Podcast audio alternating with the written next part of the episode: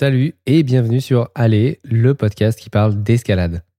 Que tu sois en train de pédaler, de courir, de conduire ou de t'entraîner, avec cette émission, tu vas pouvoir écouter des grimpeuses et des grimpeurs te raconter leur histoire.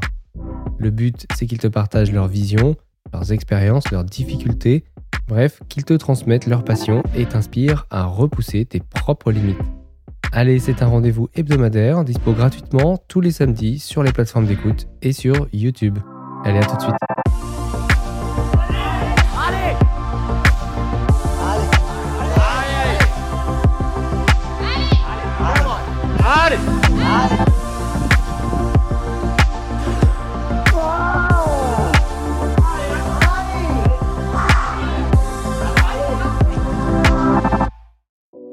Pour bien commencer l'année, on va parler des prises d'escalade, ou plutôt de ceux qui les façonnent. Pour échanger sur ce sujet, j'ai invité Simon Favreau, shaper indépendant qui prête son savoir-faire aux marques de cette industrie de niche à la santé insolente. Bois, pierre, plastique, XS macro, volume, il existe une variété de prises en toutes les formes, couleurs, textures, et parfois ce sont d'ailleurs ces prises qui volent la vedette aux athlètes. Comme ça a par exemple été le cas lors de la finale homme des championnats du monde de Berne 2023. Avec Simon, on a abordé énormément de sujets, du processus de création aux enjeux écologiques, en passant par les problématiques de formation à ce métier qui fait rêver. Allez, bonne écoute. Hello David. Comment ça va déjà? Ça va bien, ça va bien. La petite semaine de, repos avant de, avant de rattaquer avant les fêtes, mais euh, ça va très bien, ouais. Donc tu rentres de Zurich? Euh, Friedrichshafen plus précisément. Friedrichshafen, c'est quoi? C'est la banlieue de, Zurich? Non, en gros c'est une ville, euh, c'est une ville en soi, euh, au bord du lac de Constance, là en face de la, en face de la Suisse. Une jolie, jolie petite ville avec du coup ben le, le plus grand salon de l'escalade européen voire peut-être mondial, je sais pas ça, mais c'est quand même un gros, gros salon d'escalade. Hmm. Alors, si je t'ai euh, contacté, c'est parce que je pense que tu as, as, pas mal de choses à raconter sur euh, la fabrication des prises. Puisque toi, tu shape. Alors, est-ce que déjà c'est comme ça qu'on dit? C'est ça, exactement, ouais. On dit euh, on shape des prises et celui qui shape la prise est, est un shaper. Il n'y a pas trop trop de mots français et on l'utilise pas et voilà. On est sur euh, du, une activité de shaping pour faire du shape par des shapers. Yes, ok, c'est noté. Euh, toi qui étais donc au salon euh, Vertical Pro à Zurich ce week-end, est-ce que tu as constaté une, une, explosion ou en tout cas une augmentation du nombre de fabricants de prises? J'ai l'impression que ça va dans tous les sens ces dernières années, qu'on en voit de plus en plus. Eh ben écoute, j'y étais déjà l'année dernière. Donc euh, moi c'était la première, euh, première fois que je faisais ce salon, c'était donc l'année dernière, et j'avais déjà été à l'époque bah, impressionné de la quantité de marques, la quantité de produits qui étaient euh, qui étaient montrés sur ce genre d'événement. Je saurais pas dire si cette année il y en avait plus. Il y en avait peut-être qui n'étaient pas l'année dernière, d'autres qui sont arrivés, etc. Mais en tout cas, le constat est quand même toujours le même. c'est assez hallucinant de voir le nombre de marques de prises qui se créent la densité et la quantité de produits qui sont proposés. Et euh, je suppose que c'est en croissance parce qu'effectivement, sur le salon, on le distingue peut-être pas trop, mais en tout cas sur les réseaux ou dans les choses comme ça, on voit très bien qu'il y a des nouvelles marques qui, qui apparaissent un petit peu euh, tous les jours, euh, avec des propositions de produits différents, que ce soit en termes de, de, de matériaux, de d'esthétique, de, de, propositions, que ce soit du volume, de la prise bois, euh, de la prise en PU. Enfin voilà, il y a une diversité énorme des produits et euh, et ouais, c'est un peu un peu incalculable quoi. Ça arrive un petit peu tous les jours comme ça. Hmm. À ton avis, est-ce qu'on a besoin d'autant de marques? Est-ce que c'est pas un peu une bulle euh, qui est liée au fait que bah, l'escalade, notamment en salle, a connu une, une croissance exponentielle euh, ces dernières années. Est-ce qu'on ne vit pas un moment où il y a trop d'acteurs sur le marché? Bah, Je dirais que c'est un, petit peu difficile à dire comme ça, mais je pense qu'il y a voilà que le milieu de l'escalade est en train de tellement exploser et je pense pas qu'il ait atteint sa limite. Je pense qu'il a encore quand même voilà un potentiel un peu pour, grandir encore. Aujourd'hui, bah, on voit bien que du coup que les marques suivent, donc de plus en plus de marques, de plus en plus de produits. Je pense que ça répond au marché. Euh, après, euh, voilà, j'ai pas les chiffres précisément en tête, mais en tout cas, c'est des choses qui suivent. L'escalade est en plein boom, comme tu le dis, a pas fini de l'être. Donc pourquoi pas continuer à créer des marques de prise? Après, c'est vrai que c'est un peu perturbant parce qu'on s'y perd un peu, il y en a beaucoup. C'est, euh, mais c'est ce qui donne aussi de la richesse bah, à ce milieu-là. Et voilà, il faudra attendre le jour où il y aura un petit plateau où on aura peut-être moins besoin de, salles d'escalade parce qu'on a, voilà, on a déjà ce qu'il faut. On aura réussi à ramener un maximum de gens euh, qui seront intéressés à ce sport et qui s'y seront mis vraiment. Euh, on va certainement atteindre un plateau à un moment et là, on verra comment se comporte bah, l'évolution des, des, marques de prise. Mais je pense qu'aujourd'hui, c'est assez cohérent et quand on voit bah, l'explosion de l'escalade, pourquoi pas l'explosion des marques aussi euh, avec, ça me paraît, ça me paraît assez logique. Mmh. Ok, très bien. Est-ce que, euh, bon, pour commencer, tu peux un peu te, te, présenter, nous dire qui tu es, puis nous dire aussi euh, bah, quel est ton rapport avec, euh, avec l'escalade? Ouais, bah du coup, l'escalade, c'est une activité que j'ai commencé il y a une vingtaine d'années maintenant. donc j'en ai 33, donc ouais, voilà, j'ai commencé adolescent. c'est une activité que j'ai découvert par, bah, par le milieu de ma famille. Il y a donc mon oncle Eric Chanourdi, euh, chat pour ceux qui le connaissent bien, qui, bah, était vraiment dans le milieu de l'escalade euh, à l'époque, qui a créé une des premières marques, de, une des premières euh, salles de, de en France, qui a créé une marque d'escalade aussi, donc ça s'appelait Freestone. Et bah, c'est de par son voilà le fait qu'il qui nous ait emmené un petit peu gamin, qui nous a fait découvrir ça quand on était jeune avec mon frangin, euh, bah, qu'on s'est mis qu'on s'est mis à l'escalade et qu'on a découvert ce sport. Et après ça, je pense que ça a, pris vraiment une un côté un peu primordial dans notre dans notre vie après, le moment où on a découvert cette, cette activité. Et euh, donc voilà, ça fait plus d'une plus d'une vingtaine d'années que je grimpe. Euh, et puis bah petit à petit dans mon activité professionnelle, euh, je me suis j'ai toujours pensé à imaginer en tout cas que je pouvais lier mon activité professionnelle à cette passion. Et aujourd'hui, bah, c'est ce que j'arrive à faire, notamment avec le, avec le shape. Et en parallèle, je suis également architecte et euh, indépendant. Et donc, je me suis spécialisé aussi dans l'aménagement de, de salles d'escalade. Donc voilà, j'arrive vraiment à être euh, un passionné et aussi bah, un acteur dans le, dans le, dans le milieu de l'escalade en tant que métier. Ok, ok. Alors, on rembobine, on, va donc au, tout début, donc tu dis quand tu avais 13 ans. Mmh euh, donc c'est Eric Chanourdi, euh, c'est le père de Julia, c'est ça? C'est ça, ouais. Du coup, euh, c'est ma cousine. Ouais. Donc Julia Chanourdi, c'est ta cousine. Eric Chanourdi, donc c'est un grimpeur qui a commencé à, à donc fabriquer ses prises. C'est ça, ouais. À l'époque, alors je sais plus a, je crois qu'il a commencé par les prises. donc bah à l'époque, il y avait peu de marques de prise. Hein, elles se comptaient un peu sur les, sur les doigts des deux mains, peut-être. Il y avait une dizaine de marques, je pense même presque dans le monde, on va dire. Il y avait euh, quelques grands acteurs à l'époque comme entreprise, euh, des marques un petit peu ancestrales, que ce soit françaises ou européennes ou même mondiales. Et donc, euh, ils avaient décidé avec son associé Marc Davier de monter une, une marque de prise. Donc, ils ont créé la, bah, marque de prise Freestone, qui était, qui était assez novatrice et vraiment de, c'est une belle marque à l'époque. Et euh, bah moi, c'est vrai que Marc Tavier est photographe de montagne aussi, c'est ça? Ouais, exactement, c'est ça. Et ils avaient fondé en parallèle donc une des premières salles de bloc en France. Je pense que c'était peut-être la troisième ou quelque chose comme ça, donc du côté à côté d'Annecy. Et donc une salle qui s'appelait euh, Freestone et qui à l'époque était bah, un lieu un peu majeur de l'escalade puisqu'il y avait très peu de salles de bloc euh, qui s'étaient encore qui s'étaient ouvertes à ce moment-là. Ok. Alors toi, ça t'a inspiré de voir euh, Eric et Marc euh, fabriquer des prises. Il y a un...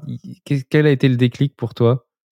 Bah, inspiré directement, je sais pas, mais en tout cas, ça m'a toujours un petit peu fait rêver. Euh, nous, c'est vrai que quand on allait du côté d'Annecy, bah, c'était encore avec mon frère, euh, et qu'on allait dans cette salle, euh, comparé à là où on grimpait quand on était dans le Jura, dans des, dans des petits trucs, voilà, où c'était pas très très développé. nous, quand on allait là-bas, notre seul objectif, c'était d'aller dans la salle, quoi, parce qu'elle était, pour nous, c'était, c'était mythique. Et, euh, et, effectivement, en partageant ces moments, moi aussi, je sais que j'étais allé les aider un jour où ils avaient décidé de faire une extension, une extension un peu en haut de la salle, où ils avaient décidé de faire un énorme toit. C'était pendant mes vacances. Je leur ai dit, bah moi, je suis, je sais pas, j'avais 15 ans. Je leur ai dit, je suis chaud de venir vous aider parce que bah ça, c'est le genre de projet qui me motive, qui me motive trop. Et j'étais allé passer du temps là-bas, à monter le, monter le volume du, euh, de la nouvelle surface de grimpe qui, qui construisait. Et en même temps, je les avais vus aussi un peu bosser bah, dans leurs ateliers, parce que les, à l'époque, je pense qu'ils fabriquaient encore, euh, encore les prises. Euh, je voyais un peu des shapes posés sur les tables. Enfin, tout ça, ça m'a, ça a baigné un peu dans mon imaginaire pendant, euh, pendant longtemps. Ouais.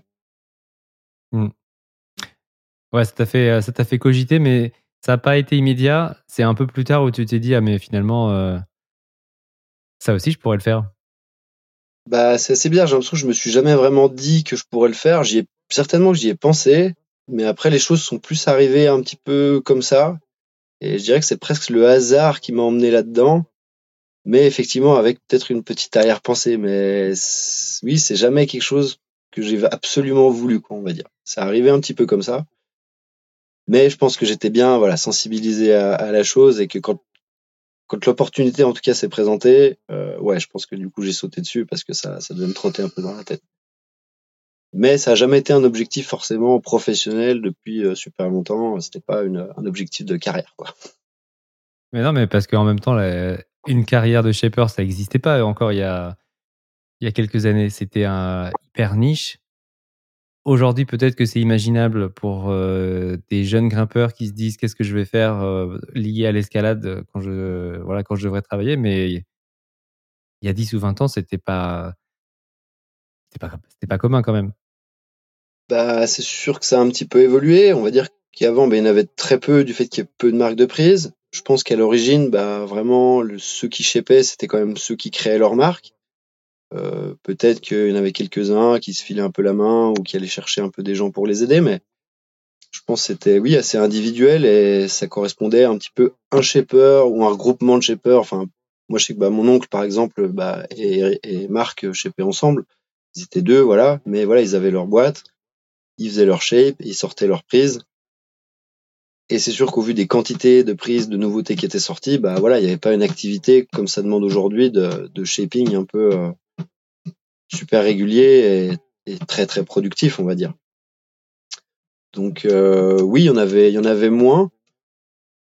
Aujourd'hui, il y en a un petit peu plus, mais on reste quand même assez sur ce même euh, schéma, bien qu'il évolue un peu, puisque bah moi j'en suis un peu l'exemple, on va dire. Je suis rattaché à aucune marque je fais que des collaborations, je reste indépendant dans, dans mon activité en tout cas, et je réponds à une demande, mais euh, ça je pense qu'on n'est pas énormément à le faire, mais peut-être que ça va se développer un petit peu dans, dans ce sens-là, ouais.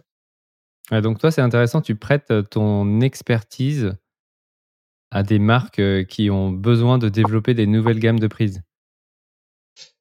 Exactement. Du coup, j'ai vraiment un statut d'indépendant. Donc euh, c'est vraiment moi qui vais aller vers les marques ou les marques qui vont venir euh, vers moi. Mais en tout cas, voilà, on, va travailler sur une gamme de prises, sur un projet. Et après ça, ben, on va dire que moi j'ai fini mon contrat. eux, ils peuvent commercialiser les prises. On peut faire de la communication. Je peux faire de la communication aussi pour eux. Il y a plein de manières de fonctionner. Mais en tout cas, ce qui m'empêchera pas, bah, une fois que j'ai fini cette session-là, d'aller voir une autre marque et effectivement bah, de leur proposer mes services et puis euh, me mettre à retravailler avec eux sur d'autres cahiers des charges, sur euh, d'autres euh, projets complètement différents. Et puis comme ça, de rebondir un petit peu de, de marque en marque en fonction de leurs besoins. Et, euh, et des fois, c'est même moi aussi qui, qui, me rapproche des marques et qui leur demande, voilà, est-ce que vous avez pas besoin de quelque chose Ou alors moi j'ai une idée, on pourrait faire ça, ça pourrait être super sympa. Est-ce que ça vous intéresse On bosse ensemble là-dessus, quoi.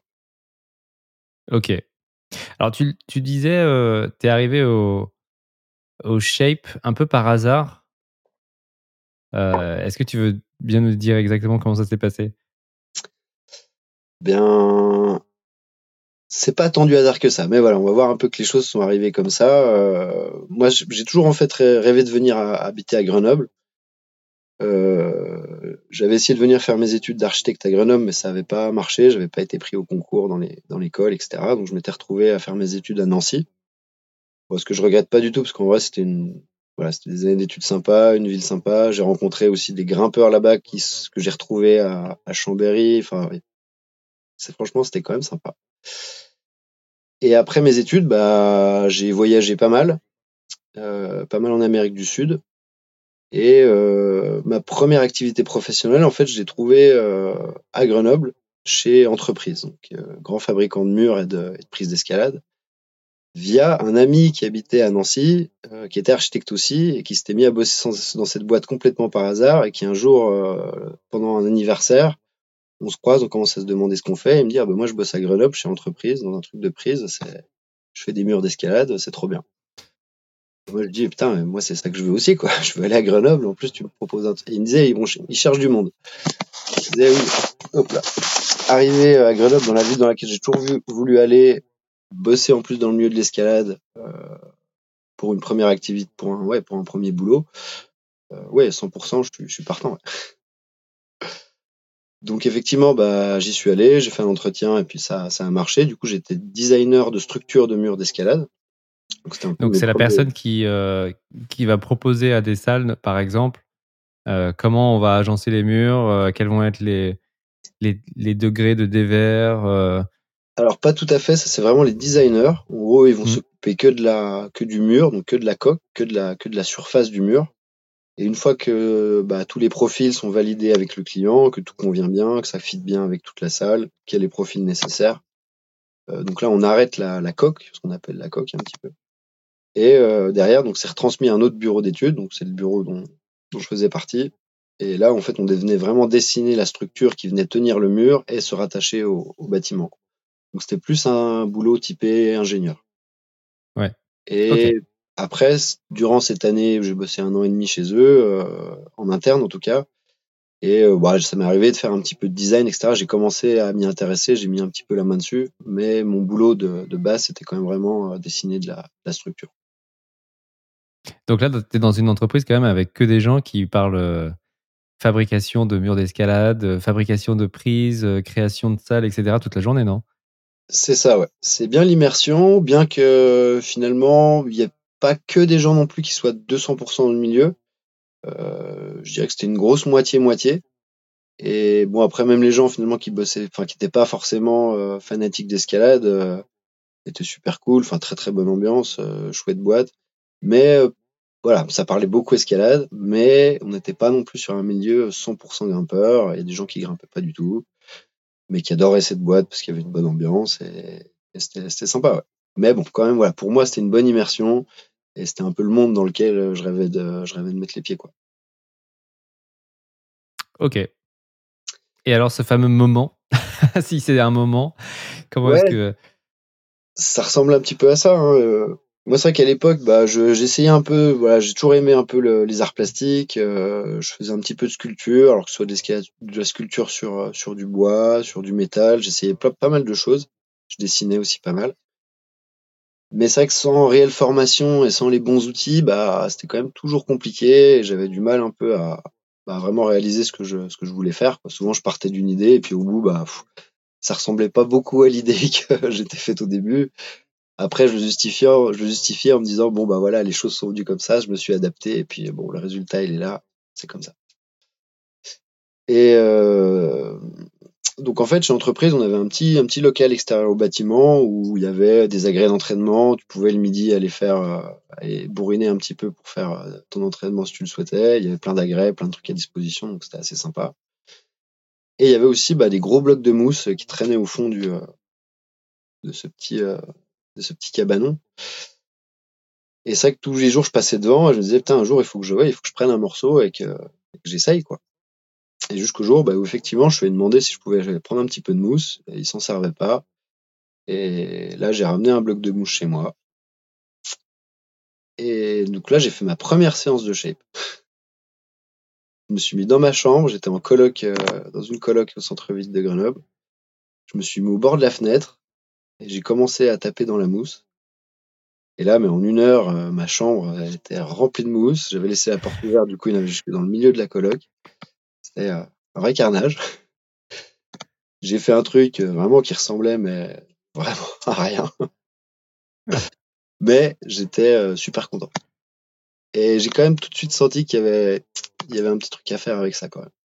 Que même si j'avais pas tout à fait réussi à faire ce que je voulais sur le premier coup, bah, que ça se sculptait quand même vachement bien. C'est quand même plus facile que de faire ça avec du bois ou du métal ou d'autres ou d'autres médiums. Du coup, j'ai senti le petit potentiel. Hmm. Ouais, parce que alors ce qu'on n'a pas encore dit, c'est que avant qu'une prise euh, soit moulée euh, en donc généralement en polyuréthane ou euh, en polyéthylène. C'est ça, exact. il faut lui donner sa forme. voilà, c'est ça, PU ou PE. Donc il faut lui donner sa forme et pour lui donner sa forme, on la sculpte dans, un bloc de mousse. C'est vraiment la, première étape de la création d'une prise. C'est ça. L'idée, bah, c'est de faire un, prototype, en fait, une version unique, on va dire, euh, du produit. Alors, c'est vrai qu'aujourd'hui, on utilise de la mousse polyuréthane. Pour ceux qui ne voient pas trop ce que c'est, bah, c'est comme de la mousse euh, isolante ou euh, de la mousse expansive, ou c'est un peu ce genre de produit. Celle qu'on utilise, elle est, elle est assez spécifique, elle a des caractéristiques qui se prêtent vraiment, on va dire, à, la sculpture et au moulage. Mais au-delà de ça, on peut se dire historiquement, par exemple, que les premières prises, euh, elles étaient faites euh, sur euh, un prototype, on va dire, qui pouvait être en terre glaise ou voilà, avec plein de matériaux possibles. Et aujourd'hui, bah, voilà, on va travailler sur de la mousse qui est bien spécifique, qui se taille bien, qui va bien se mouler et qui va, par le fait de, de, moulage et de reproduction après pour faire les prises en série, on va vraiment pouvoir tirer toutes les caractéristiques de la mousse, qui va avoir une certaine homogénéité, euh, une certaine densité, et donc qui va venir jouer après sur la texture de la prise une fois qu'on aura fait le produit fini euh, après euh, après moulage et démoulage et répétition. Tu veux dire qu'en fonction de la, du type de mousse que tu utilises, tu vas obtenir différentes textures? Ou c'est une texture que tu apportes à, une mousse qui est toujours la même? Eh ben, c'est vraiment des mousses déjà différentes qu'on va utiliser. Chaque marque un peu euh, choisit ses mousses. Il y en a qui sont plutôt fans de grains fins, d'autres de grains un peu plus épais, plus ou moins de bulles, donc plus ou moins d'homogénéité. Et après, il y a la densité. Là, c'est plus au shaper qui, lui, va aimer travailler sur une mousse dure ou une mousse molle. Elles ont leurs avantages, leurs inconvénients dans le, dans le, vraiment dans la, dans la manière dont on va les utiliser. Euh, je vais détailler un peu, mais une mousse molle, bah, c'est super bien, ça se travaille facilement. Par contre, ça s'abîme très rapidement. On met un coup d'ongle dedans, elle, euh, on, la tape contre quelque chose, elle va tout de suite être abîmée. Par contre, elle sculpte facilement. Une mousse plus dense, elle va être dure à travailler. Euh, par contre, elle va être un peu plus costaud. On peut mettre l'ongle dedans, ça va pas trop marquer. voilà, c'est les petits avantages. Et après, il y a vraiment les caractéristiques, propres à la mousse qui vont donner un certain grain des certaines aspérités sur le, produit fini. Et après, bien entendu, le shaper, lui, peut retravailler la mousse euh, pour soit rajouter du grain ou le lisser, ou ce qu'on voit beaucoup aujourd'hui, bah, vraiment appliquer une autre texture, une autre matière sur la, mousse pour donner par exemple un côté lisse, euh, ce qui peut donner bah, voilà, les prises en, dual texture. on va dire, ah, on a un produit de base qui va vraiment nous donner des caractéristiques particulières, et après c'est quand même au shaper aussi de, bah, de décider ce qu'il veut vraiment, ce qu'il veut vraiment faire. Mmh. Tu veux dire que par exemple pour un dual texture, c'est au moment où on fabrique le, donc au moment où on, on, taille la mousse qu'on va rajouter une partie lisse sur la sur la mousse? Principalement, donc pour des prises qui vont qui vont être fabriquées en, en PU ou même en même en PE, euh, on va utiliser la mousse vraiment pour ses caractéristiques. Et si on veut faire du, dual, effectivement, on viendra appliquer un matériau, euh, une matière. Tous les, bah, shapers, en tout cas, qui savent faire ça, ont un peu leur méthode. Il y a plein de méthodes différentes. Effectivement, pour venir donner une partie lisse, mais qui sera vraiment sur le prototype. Et une fois que ce prototype bah, voilà, est fini et validé, là, il va passer en moulage et euh, bah, les parties en grain vont garder du grain. Et les parties là où on aura décidé d'appliquer du dual texture, donc une partie bah, qui va être lisse, elle peut être mate, elle peut être brillante, mais en tout cas, voilà, cette partie va bien être délimitée dès le prototype et à la fabrication, et ben on retrouvera vraiment cette cette délimitation euh, qui aurait été euh, qui aurait été bien anticipée et, voulue et qui donnera vraiment bah, la caractéristique du, produit euh, fini.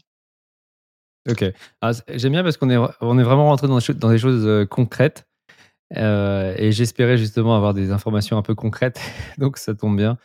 Euh, mais alors, cette mousse, on l'achète à Leroy Merlin ou alors il faut la commander chez des fabricants spécialistes Comment c'est et quels outils, de quels outils on a besoin pour pour commencer à shaper?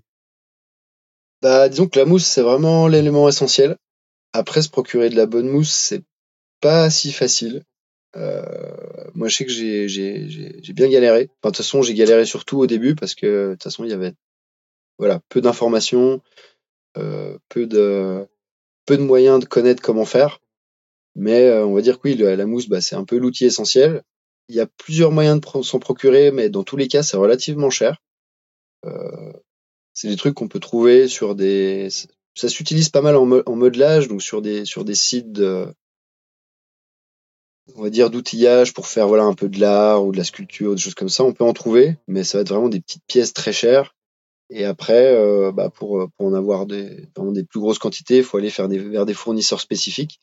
Mais en tout cas, c'est un produit qui coûte, qui coûte relativement cher. Mm. Et euh, après, pour le reste des outils, bah, ça va beaucoup des outils manuels, des petites choses très simples, euh, des outils qu'on va retrouver vraiment dans la gamme des outils de, de la finition, du second œuvre dans le milieu du bâtiment. Ça va être des râpes à, plâtre, euh, ça va être des petits couteaux, ça va être euh, et aussi donc dans des choses un peu plus techniques, type euh, bah voilà beaux arts, où on va avoir des petites, euh, je sais pas comment ça s'appelle, mais des petits bâtonnets avec différentes formes métalliques autour pour venir un peu creuser, creuser les choses, faire des lignes, etc. Mais l'essentiel, c'est surtout d'avoir une scie, une grosse scie, une scie qui coupe bien.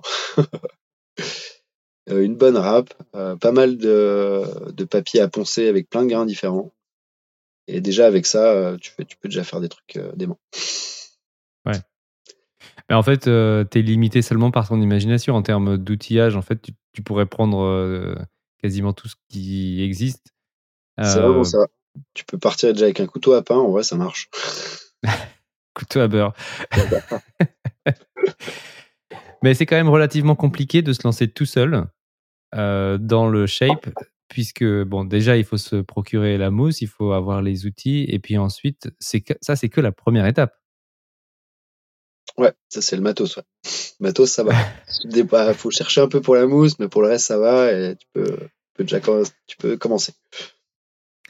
Parce que tu as aussi d'autres matériaux qui sont peut-être plus faciles euh, à utiliser quand tu fais ça chez toi ou pour le plaisir. Il y a par exemple le bois. Il y a de plus en plus de, de, marques d'ailleurs qui se lancent, euh, qui font des prises que en bois.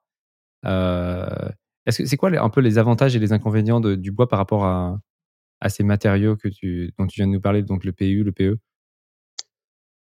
bah, déjà, je pense le bois, je pense ça a les, je pense que les premières prises, elles ont été faites en bois mon avis, euh, ils n'ont pas cherché très loin. Euh, je m'en souviens, même dans mes vieux plans à l'époque, il y avait déjà des petits bouts de prise en bois, des trucs qui, qui marchaient en vrai. Hein. Et donc je pense que c'était un petit peu la base. Après, bah, pour des côtés vraiment de, friction, de ressemblance au, rocher, bah voilà, on a vite passé sur, sur d'autres matières pour donner d'autres formes aussi. On peut être un peu limité avec le bois.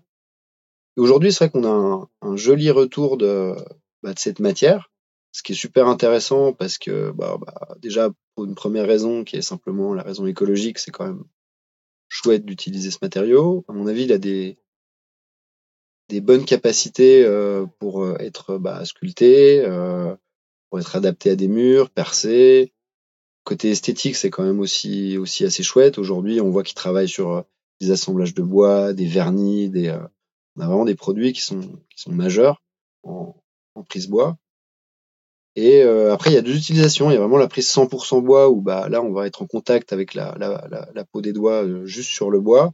Et là, ce qui est vraiment chouette, bah, c'est pour les gens qui s'entraînent beaucoup, par exemple, euh, c'est de pas avoir ce côté trop friction dur sur, sur le matériau de la prise, d'avoir un truc un peu, un peu soft qui va bah, protéger un peu la peau des doigts. Et par exemple, sur des pans d'entraînement, eh bah, c'est parfait d'utiliser des agrès en bois ou des prises en bois parce qu'on va pas perdre la, peau de ses doigts, on va préserver euh, sa peau. Et donc ça, c'est assez agréable pour le côté entraînement. Et aujourd'hui, maintenant, il faut aussi des prises en bois où viennent aussi remettre du grip par-dessus. Donc là, on a, c'est plutôt à mon avis une visée un petit peu écologique et aussi bah, pour, le style.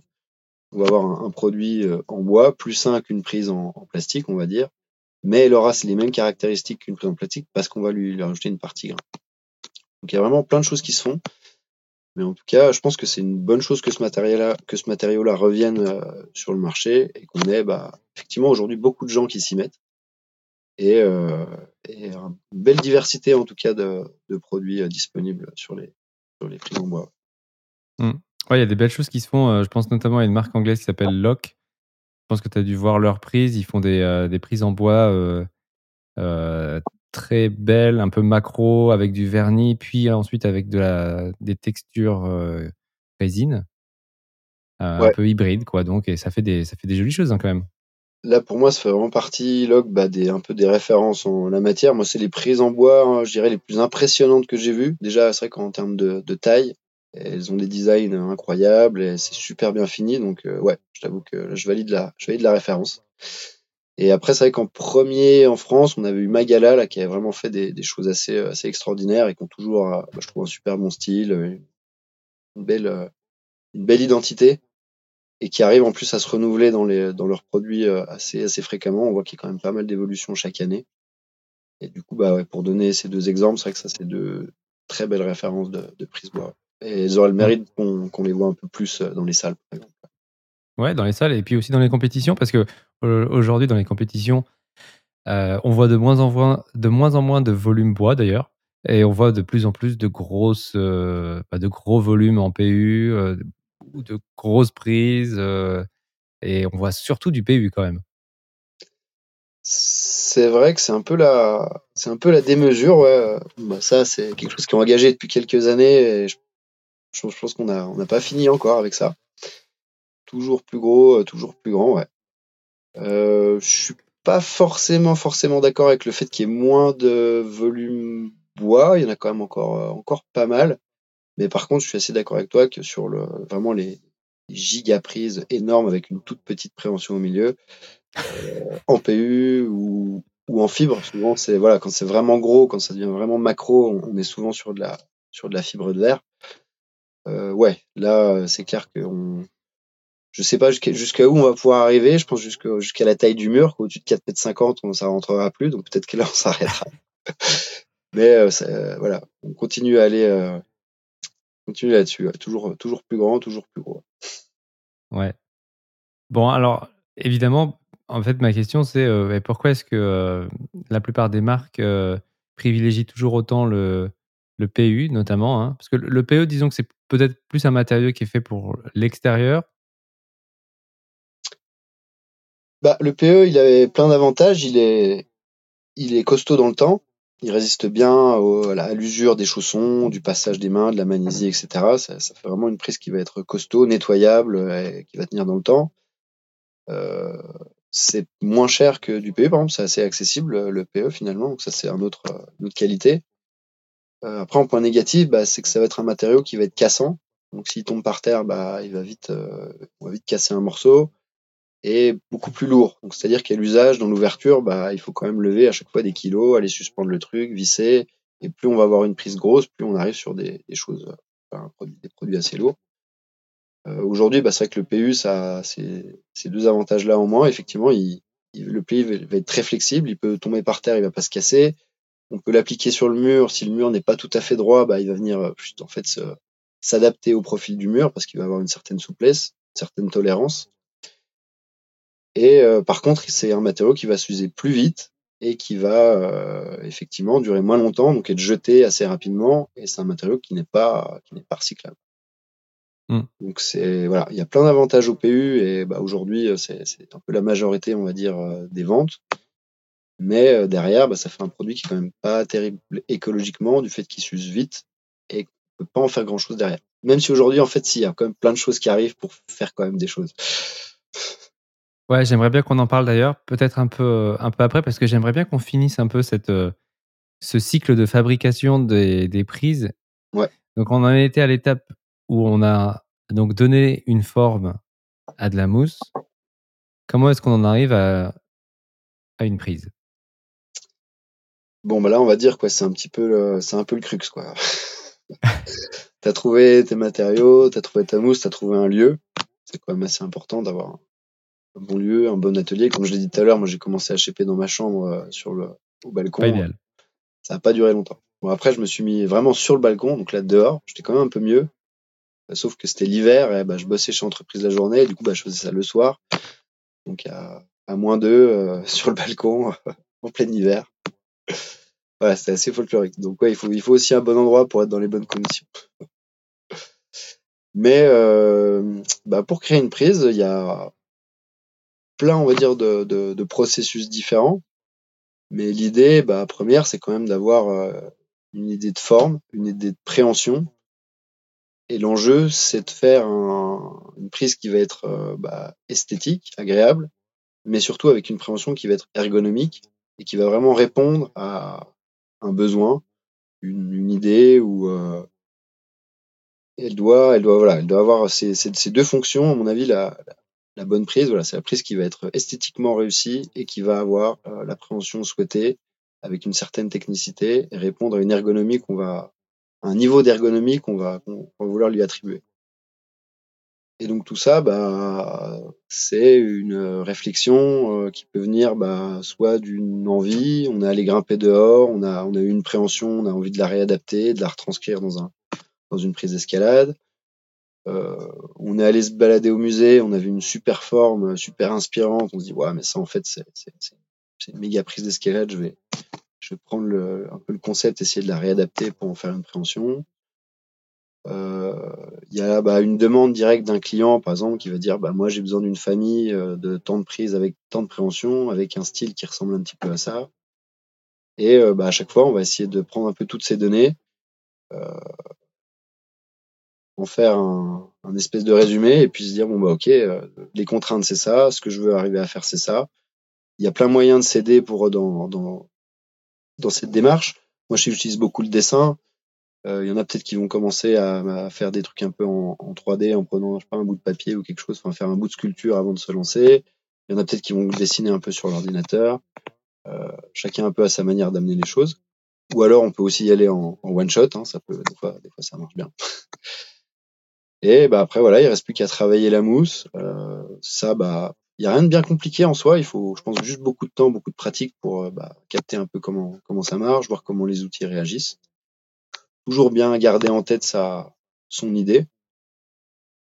Et au bout, bah, si on sent que ce qu'on avait imaginé est là devant nous, qu'on pose les doigts dessus, qu'on sent que ça va bien et qu'on arrive à se projeter en se disant, euh, ouais, si je mets ça sur un bout de mur, en dévers, pas en dévers, ou dans telle situation, bah, franchement, ça peut être dément. Bon, en général, c'est que là, la prise, elle est déjà, elle est déjà pas mal et on est certainement sur un produit qui va, qui va marcher. Quoi. Mais d'accord, mais alors pour l'instant, c'est que de la mousse. Effectivement, là pour l'instant, on est que sur la mousse et il reste un bout de mousse à la fin qui a la forme qui convient, qui répond aux, aux critères. Euh, truc qui veut envoyer du, du, bois, mais par contre, ça reste de la mousse.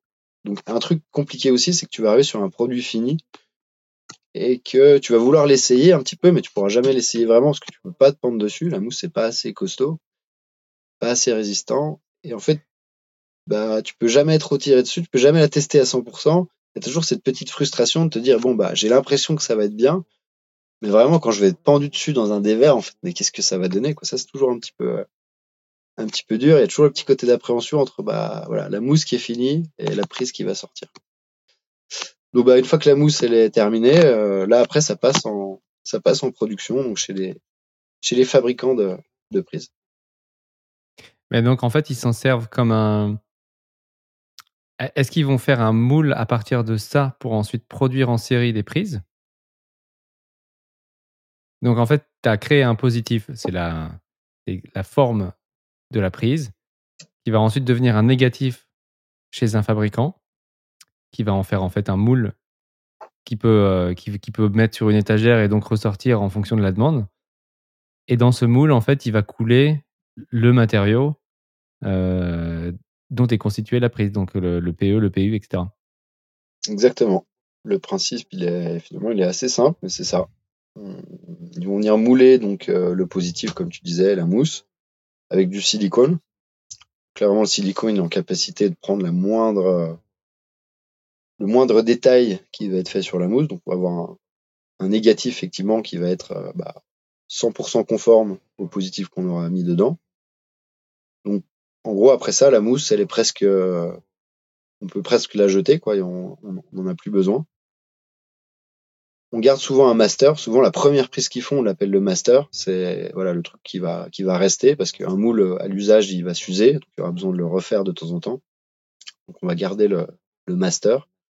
Euh, celui-là, il est, c'est un peu la relique. On le met de côté, on dans une pièce euh, résistante au feu, aux, incendies, à tout ça. Faut ça, faut que ça reste. Et derrière, donc, on va avoir effectivement ces moules en silicone euh, dans lesquels on va pouvoir couler en série, comme tu disais, avec le PE, le PU. Euh, et de la couleur. Sur la fibre, voilà, avec euh, plein de couleurs différentes, effectivement. Et qu'on va pouvoir produire bah, à la chaîne. Mais effectivement, le moule, juste de temps en temps, il faut le renouveler euh, parce qu'il va tendance, avoir tendance à s'user. Il faut dire que c'est voilà, c'est vraiment du silicone. On peut avoir des parties bah, très, très, enfin, avec des formes très complexes sur les prises. Donc à chaque démoulage, ça peut être assez compliqué. Le silicone, à chaque démoulage, il travaille un petit peu. Et au bout d'une certaine utilisation, il va, il va s'user. Donc là, il faut le, faut le refaire par rapport au, premier master qui a été, qui a été sorti. Ok. Euh, ok, très cool. Alors, c'est une partie moi que je connais pas énormément. Je la connais un petit peu parce que chaque marque n'est pas fabricant. Il y a énormément de marques qui sont là, qui gèrent leur design, qui gèrent leur partie. Bah, elles n'ont pas d'usine. Mais elles ne fabriquent pas leur prise. En euh, fait, c'est des, plus des agences de design. J'ai presque l'impression que c'est des agences de design qui ensuite sous-traitent la fabrication à des, bah, à des, usines. Alors ces usines, en fait, elles sont où? Elles, Qui fait ça? Bah, il y en a, y en a plusieurs. Euh, il y a quand même un, très très grand producteur qui est qui est basé donc en, en Bulgarie et qui fabrique pour à peu près, euh, j'en sais rien, je dirais comme ça, 80% euh, peut-être des, des, marques en général, européennes et voire même mondiales. Donc c'est un, un énorme acteur euh, de la prise sur le, sur le marché de l'escalade, le, le principal. Est-ce que c'est Composite X? Ouais, c'est eux, c'est ça. Est-ce qu'on a le droit de les citer? Bon, moi je, je, je cite. ouais, écoute, de toute façon, ouais, il, il, fabrique pour tout le monde. Enfin, c'est un nom. Il est juste. Euh, tu peux pas ne pas le connaître quand tu es un peu dans, dans ce milieu-là. Ils sont là. Et que, on peut que dire qu'ils sont là. En tout cas, on peut pas, on peut pas les ignorer, ça c'est sûr. Euh, par contre, ce qui est intéressant, bah, c'est qu'il y a d'autres marques qui vont eux fabriquer leurs produits, d'autres des regroupements de marques parfois.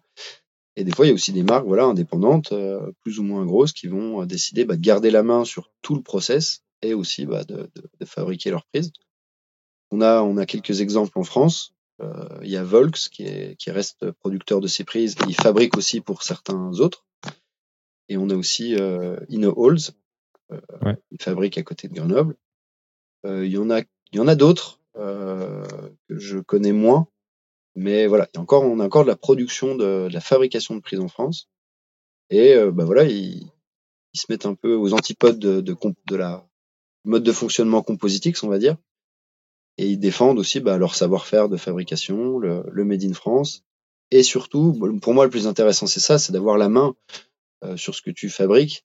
C'est-à-dire que c'est plus facile d'expérimenter, de faire un prototype, de lancer un truc, de voir si ça va, si ça va pas, plutôt que d'envoyer bah, effectivement un, shape en Bulgarie où bah, là, tu obligé d'attendre six mois déjà avant qu'ils te prennent en compte parce qu'ils ont énormément de demandes et de recevoir un produit où, bah, où tu rien décidé et où euh, il peut y avoir un souci, mais là, du coup, bah, c'est compliqué parce que c'est fait, quoi, c'est fini.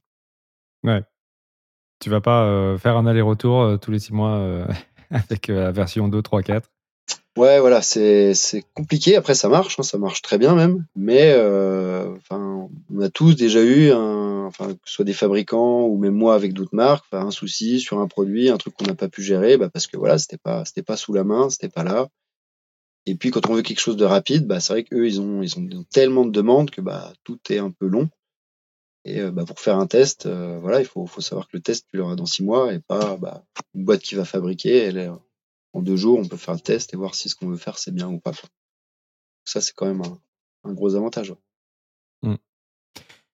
Alors, on a, on a, on à peine évoqué euh, tout à l'heure. Tu disais effectivement qu'il y avait, euh, il y avait, il y avait des nouveaux matériaux euh, qui étaient en cours de développement ou qui étaient déjà développés, qui, qui essaient de répondre à cette problématique écologique, parce que quand même dans la fabrication des prises telles qu'on les connaît aujourd'hui, donc principalement en PU en PE, il y a quand même ben, énormément de matières plastiques il y a aussi de l'époxy pour faire la couleur. donc c'est quand même un, procédé qui bah, qui est pas très écologique. Alors est-ce que aujourd'hui on a des réponses à ça? Bah ouais, après comme un peu bah voilà, là on parle de on parle de l'escalade, mais je pense que c'est vraiment le reflet de, tout ce qui se passe euh, aujourd'hui et euh, c'est un problème majeur, on va dire. Sauf qu'on part on part vraiment de loin avec l'escalade parce qu'en fait tous les produits de l'escalade à la base sont quand même euh, pas terribles. On va dire le tapis d'escalade, bah c'est quand même du plastique. le panneau d'escalade, bon, il, a il a le mérite d'être en bois, bon, ça reste quand même des panneaux un peu, voilà, il y a quand même euh, pas mal de peinture dessus, etc. Et euh, la prise, euh, qui effectivement, bah, en PU, en PE, il y a, a rien de bien écologique là-dedans. Donc c'est vrai qu'on part déjà pas avec des très très bonnes bases sur sur les produits, mais on sent que bah c'est un enjeu majeur, qu'il y a beaucoup de choses à faire et que ce soit à tous les niveaux, tapis, murs, prise, bah il y a plein de démarches qui sont engagées Aujourd'hui, je pense que c'est dur de faire une salle 100% euh, écolo, 100%. C'est pas bio, quoi. On n'est pas encore au bio euh, dans les salles. Mais en tout cas, il y a plein de petites actions qui sont faites et des choses qui arrivent qui vont, à mon avis, permettre d'être de plus en plus bah, un peu respectueux dans les, dans les matériaux qu'on va utiliser. Mais il y a encore du chemin. Et ça, c'est, ça, c'est clair. Encore pas mal de choses. Alors, aujourd'hui, il y a des initiatives qui commencent à naître euh, sur le recyclage et sur euh, l'upcycling. Je ne sais pas comment on le dit en français. Euh, notamment, je pense à l'association Clean Climber qui commence à, euh, reprendre des chaussons pour les recycler et qui prévoit en fait aussi de le faire avec d'autres matériels d'escalade, les EPI, peut-être éventuellement les prises. Mais le problème, c'est quand même, ça reste le matériau de fabrication de ces prises, est-ce qu'on n'a pas quelque chose de aujourd'hui plus euh, respectueux de l'environnement que du PU bah, Ou au moins quelque chose de recyclable? C'est vrai qu'il y a, comme tu dis, un peu les deux thèmes. Quoi. Il y a effectivement, il y a, bon, il y a du PU qui est fait. Euh, il est fait. Qu'est-ce qu'on qu'est-ce qu'on peut en faire ou en refaire? Donc aujourd'hui, clairement, le PU qui a, qui a fait son temps dans une salle, c'est-à-dire pas forcément très longtemps s'il y a beaucoup beaucoup de passages, eh ben c'est poubelle. Donc aujourd'hui, les premiers actes de réflexion, c'était bah ces trucs-là, est-ce qu'on peut déjà en faire quelque chose? Donc euh, aujourd'hui, il y a beaucoup de gens qui font de la retexturation sur les prises. Ils vont venir en fait euh, bah, prendre une vieille prise, rajouter du du grain avec euh, un peu, je sais pas exactement ce qu'ils utilisent, mais voilà, ils vont redonner du grain à la prise. Je crois que ça marche assez bien. Ouais. par exemple, il y a par exemple, il y a une entreprise qui s'appelle NR Holds, qui est française, qui fait ça. Ouais, NR Holds, je, je le connais bien. Euh, je sais comment il travaille, il travaille bien et ouais, il fait ça, il fait ça plutôt pas mal. Hein. On voit pas mal de, choses sur les réseaux et, on sent que ça a l'air assez quali euh, ce qu'il arrive à sortir. Donc euh, ça, je trouve que c'est plutôt une bonne alternative et c'est une alternative qui commence à bien à être reprise un peu partout. Et il y a voilà, il y a plein de gens qui le, qui le proposent aujourd'hui. Et ouais, pour donner une seconde vie au prix, c'est pas mal, c'est pas mal. Moi, j'ai pas encore trop trop grimpé dessus, j'ai encore du mal à me donner un réel avis. Je suppose qu'en tout cas, ça doit être un peu comme sur du grain de fibre, un grain un peu positif. Mais en tout cas, de ce que j'en ai vu surtout sur les réseaux, etc., ouais, je trouve que ça a l'air. Enfin, en tout cas, pour moi, l'initiative, elle est, elle est carrément bonne. Mmh. Donc, il y a au moins déjà cette partie ça. où on sait que on est capable aujourd'hui de, retravailler des prises qui sont en fin de vie, de leur étendre leur durée de vie, au lieu de les jeter directement à la poubelle. Euh, parce que le PU, a priori, n'est pas vraiment quelque chose qu'on peut réutiliser. Alors moi, je suis pas, je suis pas ingénieur euh, dans le, en, matériaux, mais ouais, effectivement, le, le, PU, tu peux pas en faire grand chose. Une fois qu'il a été coulé, on va dire chauffé une fois, euh, je crois que tu peux pas le réchauffer, tu peux pas le remodeler. Voilà, on va dire qu'il va se figer et qu'il va perdre un peu toutes ses caractéristiques de transformation. Et euh, oui, on, on, peut difficilement en faire quelque chose après, quoi. Ouais. Ok. Et donc c'est pour ça que voilà un peu la, la, on va dire la deuxième alternative à tout ça, c'est vraiment ouais, comme tu disais de créer un matériau qui va être bah, plus sain dès le début, ou alors qui va pouvoir être euh, avoir plusieurs cycles de vie. Et donc là on a bah, on a plusieurs exemples. Bon bah déjà prendre un matériau plus sain, on va dire bah à partir avec du bois. Donc là bah c'est tous les exemples qu'on a vu avec les prises bois, euh, qu'elles soient 100% bois ou alors texturées avec euh, du sable et de la peinture. Et, et on a aussi, bah, je les ai d'ailleurs rencontrés sur le salon euh, cette année, euh, des gens qui vont venir incruster une partie en, pierre, en granit ou etc., qui sera vraiment une petite texture. Ils vont venir l'intégrer dans la prise bois et c'est ça qui va venir faire la friction de la prise. Et ça, je trouvais ça vraiment, vraiment pas mal. Euh, on va retrouver vraiment un effet caillou. En termes de design, c'est plutôt sympa. Et pour le coup, bah là, on reste sur deux matériaux euh, 100% naturels. Bon, forcément, il y a un peu de la transformation, il y a des, il y a des choses pour les, pour les assembler. Il y a de la colle. Il y a peut-être un peu de colle. Mais euh, c'est quand même déjà mieux qu'un bon vieux morceau de PE. Donc euh, voilà, on a ces alternatives-là. Et après, on a les, les alternatives qui vont quand même essayer de coller au maximum à, à une prise d'escalade euh, classique. Donc par exemple, c'est vrai qu'avec Artline, là, on a, on a travaillé sur, euh, donc sur une gamme qu'on a fait, fait, fait faire fa fabriquer par une, entreprise qui s'appelle Gold, qui est basée donc du côté de Chambéry. Et eux, en fait, ils ont créé une, une nouvelle matière, un nouveau matériau qui va avoir quasiment les mêmes, vraiment les mêmes caractéristiques que du PU, sauf qui va être recyclable. C'est-à-dire qu'on peut utiliser la prise, arriver à sa fin de vie, on va leur renvoyer, eux ils vont la broyer la prise, ils vont en faire un petit agrégat, on va dire, ils vont être capables de la, de la, de, la rechauffer, de la retravailler, pour la réinjecter euh, et pour créer une nouvelle prise avec euh, pas mal de cycles en fait. Donc là, euh, on est vraiment en train voilà, de démultiplier les cycles de vie euh, d'une même quantité de matière euh, qui aujourd'hui, ah, qui avant était jetée. Bah là, on peut avec cette même quantité de matière faire 10 fois ou 20 fois la même chose. C'est-à-dire qu'on pourrait imaginer qu'à l'avenir, l'escalade soit dans un espèce de circuit fermé où euh, les prises qui sont euh, au rebut finissent euh, chez des, chez des fabricants qui les broient et les réutilisent pour en faire de nouvelles. C'est ça. Ce serait comme, comme faire le système de consigne. Donc c'est un, système très simple. Mais par contre, en termes de mise en œuvre, de matériaux, etc., ils ont vraiment bossé énormément. C'est vraiment une boîte que je soutiens parce qu'ils ont une belle, une belle dynamique. Euh, ils sont jeunes, ils sont motivés, ils sortaient un peu de nulle part. Ils ont réussi à, à créer un truc qui est vraiment, qui est vraiment assez ouf. Aujourd'hui, il y a des belles marques qui s'intéressent à eux. Euh, je leur souhaite vraiment, voilà, j'ai vraiment que ça marche. Et en plus de ça, pour moi, le procédé, il est, il est vraiment novateur. Et, et heureusement qu'ils sont là bah, pour proposer, proposer ça, parce qu'on en a, on en a besoin, je pense. Mmh. Ouais, absolument. Et après, donc il y a, bah, y a d'autres alternatives. Euh, je pense bah, notamment à la marque euh, là, qui eux, ont voilà, ont décidé de rester sur euh, le PE, qui est quand même déjà de base un petit peu moins nocif, on va dire, que du PU, parce que bon, il y a une bonne partie de sable. Bon, après le sable, faut quand même aller le chercher quelque part. Enfin, il y a toujours quand même un petit quelque chose, on va dire. Mais euh, en termes d'impact direct, c'est quand même un peu moins violent que le PU. Et ils sont allés chercher plutôt bah, des matériaux naturels à venir ajouter au, au PE pour faire des, un espèce de mix. Et ce qu'ils ont appelé ce qu'ils appellent le green mix. Donc c'est grosso modo du PE, mais avec euh, 40% de chanvre ou quelque chose comme ça, euh, qui permet bah, voilà, à la prise d'être d'avoir moins de contenu, on va dire, euh, pas très écolo, d'être euh, ouais voilà, exactement, merci.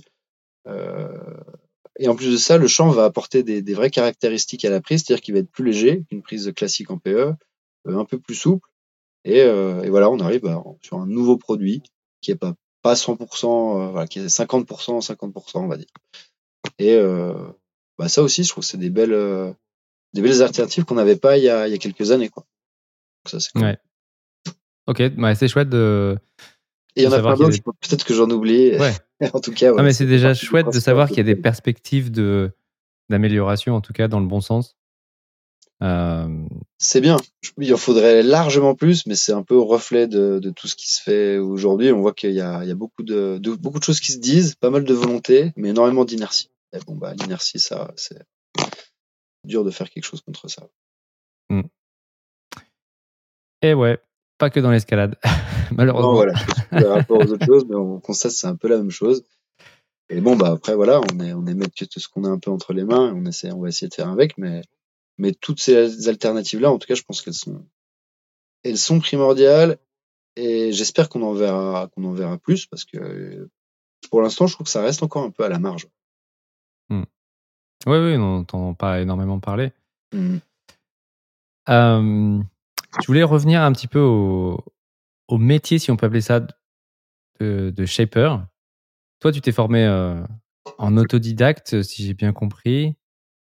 Aujourd'hui, si on veut devenir shaper, euh, par, où, commencer en fait? Quelles sont les ressources disponibles? Quelles sont les formations à la disposition des, gens qui ont envie de, se lancer dans la fabrication de le design de prise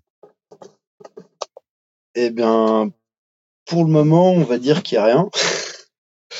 euh, moi, c'est que j'ai appris bah, pas mal tout seul. C'était assez autodidacte. Je me souviens qu'à l'époque, j'ai commencé, je cherchais un petit peu des, bah, comme tout le monde, des informations euh, sur Internet, sur YouTube, euh, trouver un petit peu du, du, contenu, on va dire, pour, euh, bah, pour me donner des infos.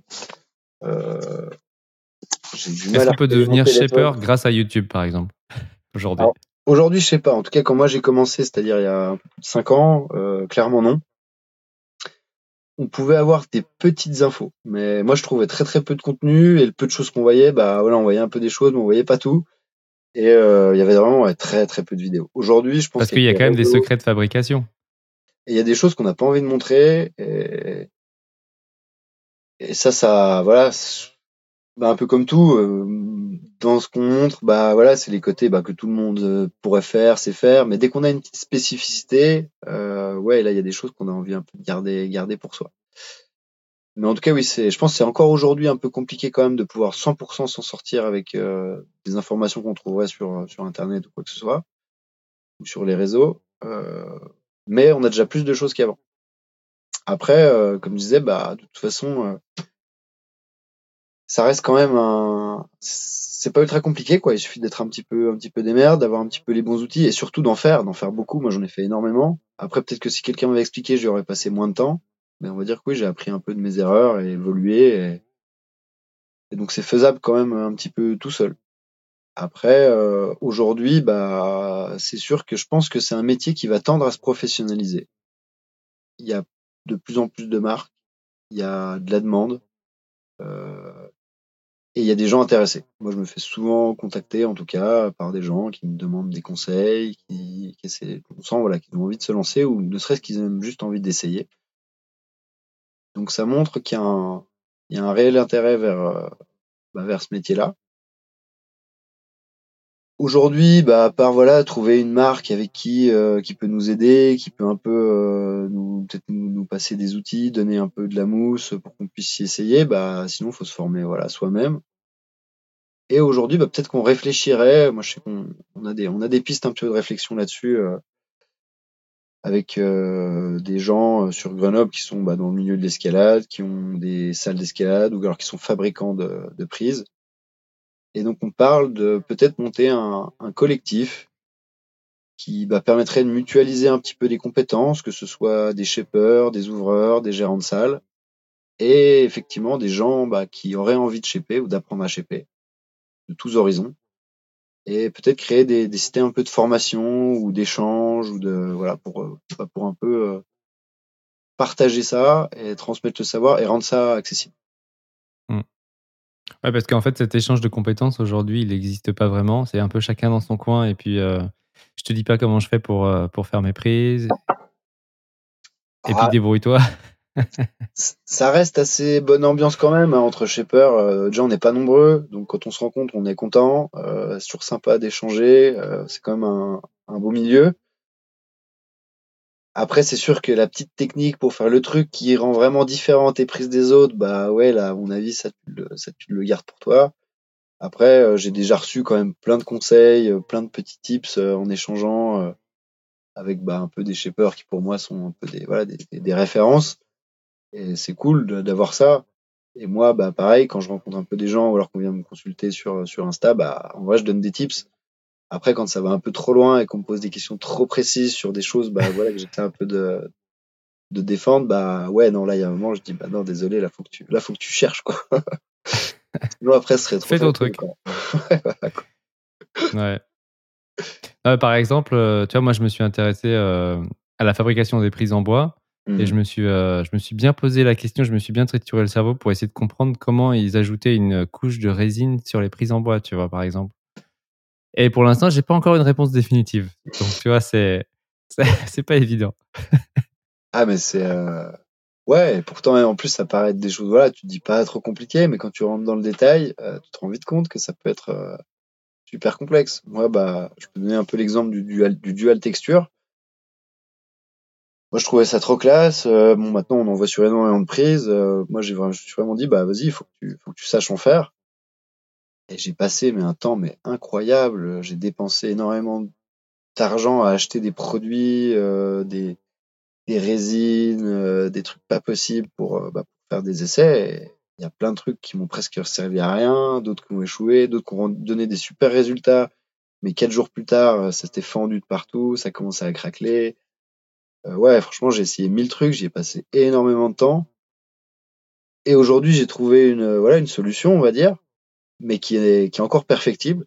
Plus je la pratique, plus je, je progresse et plus je la rends bah, pas parfaite encore. Il y a toujours, toujours moyen de faire mieux, mais plus je m'améliore et, euh, et je sais qu'il y a plein d'autres pistes que je pourrais explorer qui pourraient donner des résultats. Mais par contre, c'est du, c'est énormément de temps et, et d'investissement qui sont de type recherche, donc c'est-à-dire qui rapportent pas grand-chose jusqu'à ce que jusqu'à ce que tu trouves un truc euh, qui marche bien. Quoi. C'est marrant moi, parce j'ai que en regardant des. côté-là de recherche et en fait, je le souhaite aussi quand même un peu à tout le monde. Moi, j'aime bien donner des tips, mais je pense que si tu cherches aussi un peu de ton truc, bah, ça te donne quand même un. Enfin, moi, j'ai apprécié en tout cas ce côté recherche et, et quand tu trouves, putain, t'es le, le, le plus heureux du monde, quoi. T'es la folie, quoi. Eureka. Non, mais c'est marrant parce que quand on, euh, quand on, quand on grimpe sur des prises euh, dual texture, on se, on se dirait pas qu'il y a, il y a autant de, de jus de cerveau qui a été euh, dépensé pour, pour faire une prise, euh, une prise, une simple prise. Bon, sans compter tous les grimpeurs qui ne, qui, qui ne font que pester contre les, les dual texture. Ouais, ouais. C'est vrai que euh, même si c'est un côté super beau, enfin, moi, je trouve majeur, qui a un côté super utile en plus dans la grimpe, c'est vrai qu'il y a beaucoup de gens qui disent, mais en fait, vous êtes chiant à faire ça, là. Pourquoi vous faites ça? Ça me fait rire, effectivement, quand j'entends ça, je trouve ça. Euh, sur ce lieu dont tu parlais euh, à Grenoble, ou c'est à Grenoble ou à Chambéry? Excuse-moi, j'ai un petit bug.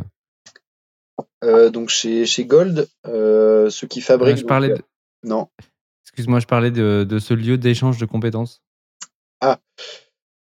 Pour l'instant, on ne sait pas exactement en- en- où ce sera. On a plusieurs options, mais ce sera entre Grenoble et Chambéry. D'accord. Mais euh, voilà, je veux pas trop m'avancer parce qu'on est encore sur de la, de la réflexion. Et puis il y aura pas qu'un lieu, il y aura, je pense, des lieux d'échange euh, qui pourront se faire dans un lieu, peut-être des lieux de formation qui pourront se faire dans d'autres lieux, et après des lieux qui sont plus axés bah, sur le côté fabrication, production, qui pourraient être aussi éventuellement dans un autre lieu. Mais en tout cas, c'est sûr, c'est que ces trois ou quatre lieux, ils seront entre Grenoble et, et Chambéry. Et maintenant, voilà, il faut qu'on soit sûr de bien les déterminer, que tout le monde soit, soit d'accord. Le projet doit encore beaucoup mûrir, hein, vraiment qu'au début, mais, euh, mais ce sera, ce sera dans la région en tout cas. Ok, ok, ok, très cool. Euh, pour, en pour en venir en fait à, toi, ce que tu fabriques en tant que shaper, est-ce que tu peux nous parler un petit peu bah, peut-être de, des derniers, dernières familles de prises que tu as fabriquées pour, euh, pour qui, pourquoi, et puis un peu ben, quelle est la patte que toi tu vas apporter à, à, ces, euh, à ces prises Ouais, ouais, bah j'ai eu, pas mal de, de commandes euh, ces derniers temps, surtout cette année. Euh, là, j'ai beaucoup bossé cet été, euh, beaucoup, de shape.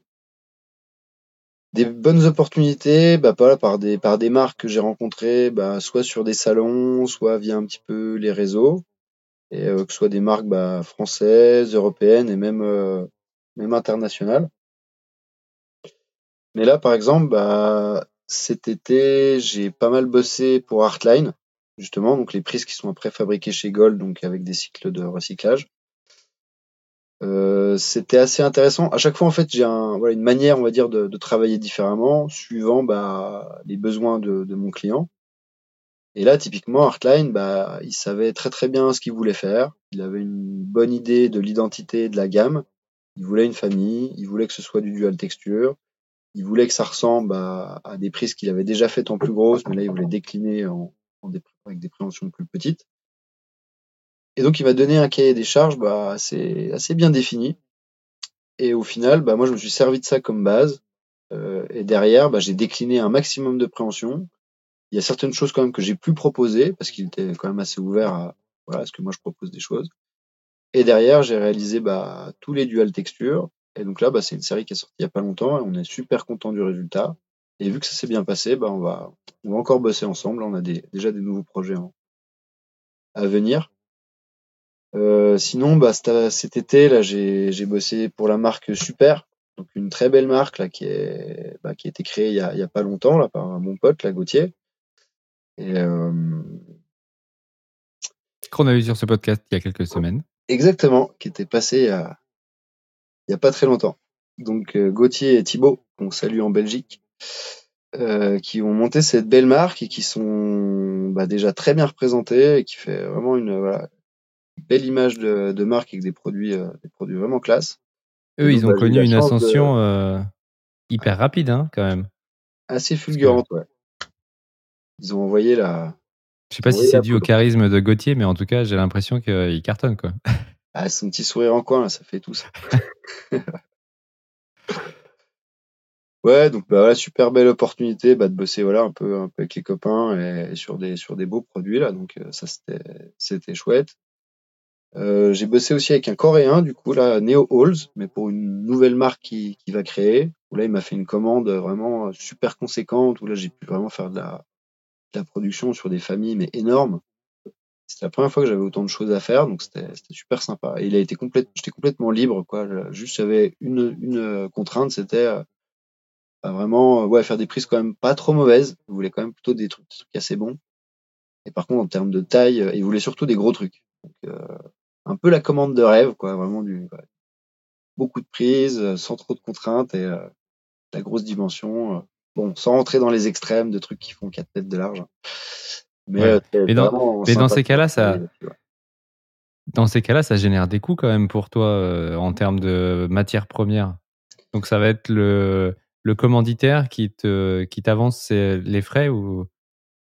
Bah, c'est toujours un petit peu différent en fonction de chaque marque, mais là pour le coup, effectivement, on s'est on s'est arrangé pour qu'ils me fournissent la pour qu'ils me fournissent la mousse. Euh, et euh, moi après une fois que j'ai la mousse, bah moi j'ai déjà mes outils. Euh, après il y a peu de dépenses. Là pour le coup c'était sans dual texture, donc bah moi je vais pas ramener mes propres produits pour pour rajouter ça sur la prise. Et après les coûts de transport sont aussi pris en, en charge par le par la marque, donc voilà, moi j'ai presque pas d'avance à faire. On va dire que tout arrive, euh, le produit brut arrive chez moi, moi je le transforme avec mes moyens et après il, il repart. D'accord.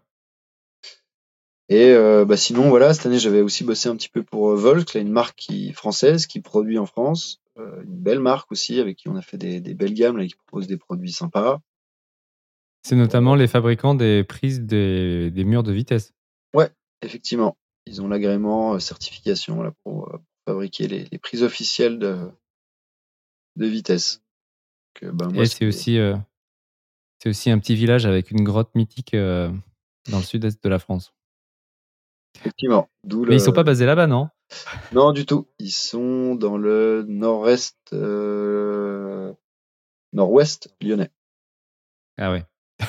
Pas très loin de Lyon. Et ben moi, en fait, souvent, c'est ça. Je passe les voir parce que je descends du Jura. Moi, mon atelier, il est dans le Jura, à Dole. Donc, quand je vais bosser dans mon atelier, voilà, en descendant, je passe chez Volks, à Lyon. Après, je traverse tout Lyon, je passe chez Artline, qui est au, du coup, au sud-ouest. Et après, je rentre à Grenoble. Et après, quand je repars dans l'autre sens, bah, je repasse chez eux. c'est bien, ils sont sur le chemin, c'est parfait. Et puis, bah, une, une belle marque aussi avec qui j'ai travaillé, là, c'est, c'est Innohalls. Donc, une marque qui est, en fait, d'origine, c'était Osmose. Donc, c'est des vieilles prises, euh, enfin, des vieilles prises. C'est une marque, une ancienne marque, qui crée des prises depuis, euh, depuis toujours, on va dire. Euh, sur qui, sur lesquelles, bah, tous les grimpeurs ont forcément grimpé un, un jour dessus. Et euh, qui s'est décidé, voilà, de renouveler un peu euh, ses gammes, de créer des produits innovants, et donc qui a créé la marque Innohalls euh, l'année dernière. Et euh, bah, j'ai vraiment apprécié avec eux parce qu'on partait un petit peu de rien. C'était à la fois créer une gamme, mais c'était aussi créer une marque en même temps. Enfin voilà, tout était à, tout était à faire. et on s'est mis des, des, super challenges à créer des trucs bah, qui étaient pas encore sortis. On a réussi à, à mélanger création de prise à la main plus scan 3D, imprimante 3D pour donner des nouvelles textures aux prises. Pour euh, et ouais, pour moi, ça a été vraiment super sympa de bosser avec eux, bah, pour voir que si on a un petit peu de motivation et, et des idées, bah, bah, en fait tout est tout est possible. Et avec bon, le matériau dont je parlais tout à l'heure, le green mix, en plus avec une innovation un peu environnementale. Donc, ouais, super super expérience et j'espère qu'on pourra qu'on pourra bosser ensemble. Et d'ailleurs, est-ce que c'est pas aussi un peu euh, la direction que, que, pourraient prendre les prises à l'avenir, en tout cas le shape, euh, de plus en plus d'impression 3D où on va pouvoir euh, faire des, des choses qui jusqu'à présent étaient peut-être un peu difficiles à faire à la main, ou alors même, je pense, aux, reproductions de prises, ce qu'on a vu avec bah, les prises de Burden of Dreams, par exemple. toi, t'en penses quoi de, de, ces, bah, de ces innovations? Bah, jusque-là, par exemple, l'imitation des prix, je trouvais ça un peu too much. Ouais, on était au salon, là, il y avait du coup l'imitation de Burden of Dreams. Du coup, j'ai eu bah, l'occasion de poser les doigts dessus avec la bonne inclinaison. C'est lunaire. ah, franchement, faut, faut, faut, mettre les mains dessus pour, et puis être devant le truc pour, pour capter le, le délire. Quoi. En fait, je sais pas, comme tout le monde, hein, on a vu les vidéos et tout, et c'est impressionnant déjà. Mais putain, quand tu touches les prises et que tu regardes la, t'as les mains sur la, les deux mains là sur la première prise. Déjà le pied, tu sais pas comment il peut te poser. Et tu regardes la deuxième, bah ouais, t'as tout compris. Waouh. du coup, je valide un peu plus maintenant. Mais, euh... Mais c'est vrai que par exemple pour Burden, ça s'y prête bien d'avoir des répliques. Des répliques de prise. C'est un panneau à 40, 45 euh, degrés. Avec peu de prise. en 3D. Euh, ça va quoi. C'est euh, mm. cohérent. Euh... Ouais, bah non, mais c'est vrai que c'est c'est en plein développement. Ça va forcément être sur le sur le marché. Enfin, ça va être dans la conception, ça va être intégré dans la conception de plus de plus en plus souvent. Euh, bah, ce qui est voilà un peu normal. Hein. Les imprimantes 3D aujourd'hui maintenant, bah c'est tout le monde peut en avoir chez soi. On peut faire plein de trucs démons avec, donc euh, ça a sa légitimité. Euh, la conception assistée par ordinateur, la CAO, bah, ça existe depuis longtemps, mais maintenant arriver vraiment à travailler sur de la 3D comme ça assez facilement, sur des formes assez organiques, bah, c'est de plus en plus facile, on va dire. Euh, moi, j'ai rien contre ça. Après, moi, ça me passionne pas forcément, et en fait, j'ai pas trop envie de m'y mettre non plus. Je sais qu'il y a un potentiel énorme. Peut-être que je m'y mettrai, mais aujourd'hui, je cours pas après ça en tout cas. Euh, Bon, en fait, du coup, j'ai quand même déjà deux activités. Je fais bah, du shape, donc là, c'est les moments que je passe à l'atelier, où je suis debout, je me sers de mes mains, etc. Le reste du temps, je suis devant un ordinateur à dessiner des plans pour le côté archi. Euh, du coup, bah, si en fait, si je, moi, c'est ça que j'aime dans mon, dans mon double métier, c'est que voilà, il y a une partie où je vais être à l'atelier, une partie euh, où je vais faire de l'ordinateur. Si je me retrouve à faire que de l'ordinateur pour faire mes plans d'archi et les prises, bah ouais, moi, je pense que ça me ferait un peu péter un câble. Après, mmh. voilà, c'est un choix vraiment propre à moi. Et je pourrais défendre aussi le fait que bah, le shape, c'est quand même une activité, une activité euh, manuelle, finalement assez artisanale. Et du coup, je pense qu'il y a quand même un réel savoir-faire. Et l'élément essentiel, c'est quand même qu'on fait euh, un produit pour la main, avec la main.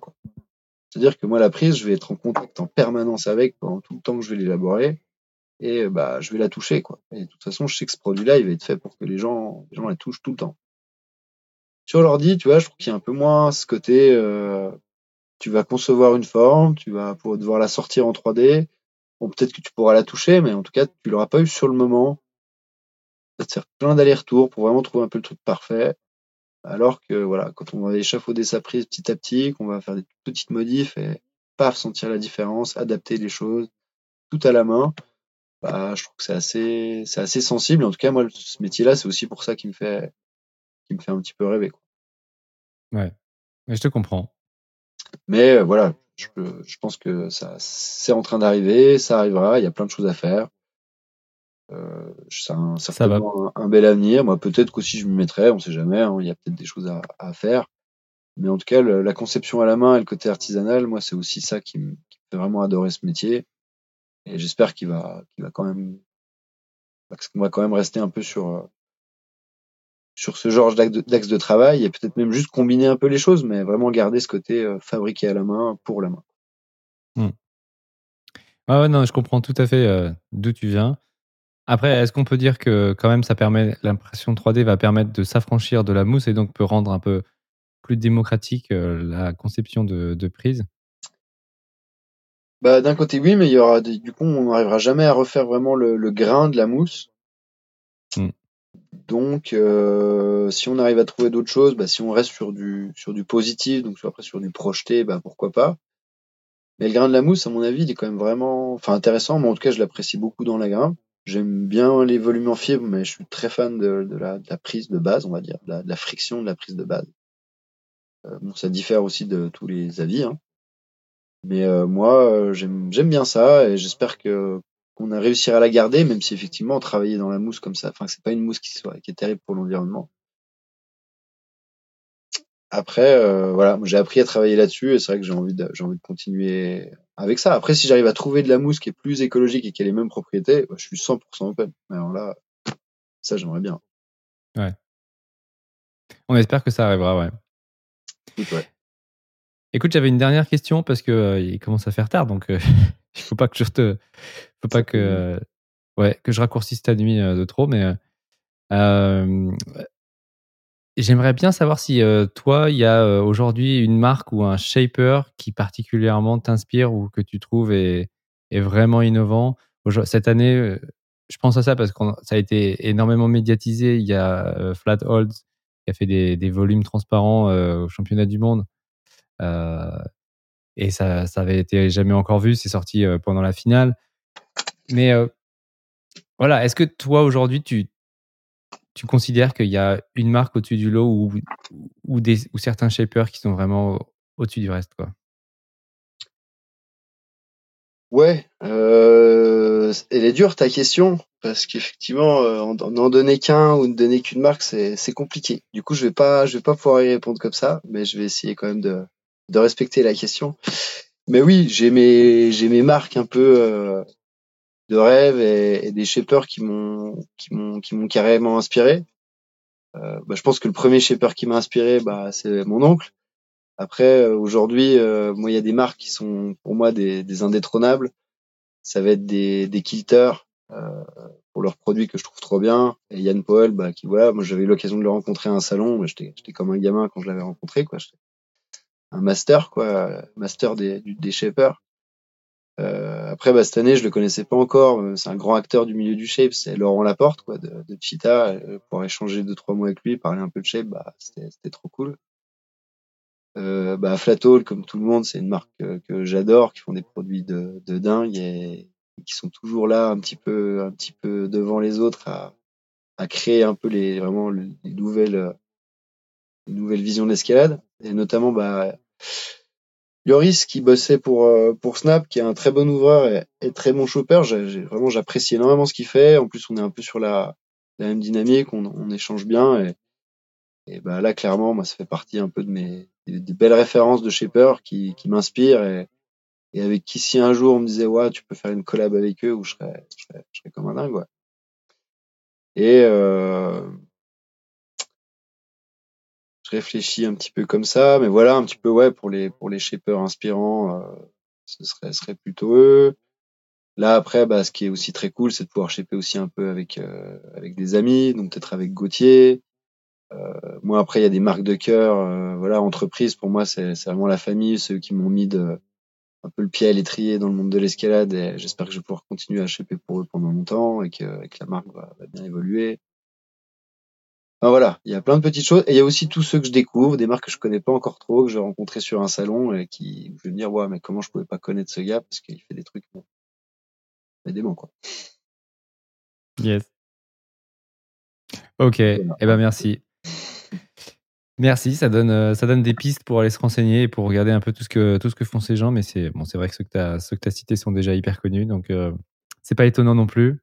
Euh, je suis pas étonné que tu, tu cites Cheetah, etc. C'est un peu les bases. Hein. Après, on voit si on pourrait, mais après, ça peut durer longtemps, quoi. S'il faut, euh, en cherchant bien, j'en trouverai plein d'autres. Des, des, marques, en vrai, là encore, cette année, tous les ans, je me dis, j'attribue, au, salon, par exemple, je me dis, allez, j'attribue le, le plus beau stand, ou alors en tout cas, le stand qui m'a le plus marqué, avec la, la plus belle innovation. Euh, L'année dernière, c'était Unit avec leur force majeure. Vous avez fait une présentation de fou. Cette année, Xcult est arrivé avec des prises, mais des, surtout des volumes en film, mais des trucs mais lunaires, des formes improbables, pour moi, c'est même plus de la prise, c'est de l'œuvre d'art. Enfin, c'est super bien présenté en plus. Euh, tu rencontres des mecs comme Bat euh, qui est très peu connu en France, mais qui fait des produits trop bien, qui fait tout lui-même, qui, qui, qui, a vraiment envie d'échanger, qui est super sympa.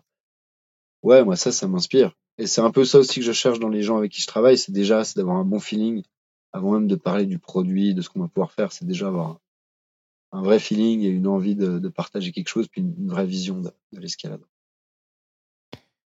Euh, quand tu as parlé d'art, ça m'a fait penser à un truc. Je, suis désolé, je peux pas m'en empêcher, mais c'est cette, euh, c'est cette prise qui est archi connue, qui est la tête d'un bébé, qui a été développée par un grimpeur, euh, fort grimpeur américain, dont le nom m'échappe là immédiatement, mais c'est, je crois que c'est so c'est, c'est ça. Jason Kill. Jason Kill. Jason Kill. Mm. C'est ça. T'en penses quoi, toi, personnellement? Bah, So Will, en vrai, ils ont fait, bah, ils ont, ils ont fait des trucs trop bien. Euh, il y a des choses très, très, très chouettes. Euh, bon, après, ça, c'est un délire. Mais après, c'est Jason Kill. Je pense qu'il est, il est dans son, il est dans son délire et il est, faut voir le grimpeur que c'est pour comprendre ce qui, ce qui, ce qui va faire en prise, quoi. Et je pense que ce gars, c'est un, c'est un extraterrestre de la grimpe et c'est un extraterrestre du shape et il est, ouais, en termes de gars un peu inspirant, je pense que lui, tu peux le mettre dedans. Ouais. Par contre, après, c'est sûr que t'aimes, t'aimes pas, quoi. La prise bébé, moi, je pense qu'elle me fait juste flipper. C'est un peu clivant, ouais. c'est un truc. Mais il a fait tellement de choses aussi qui sont.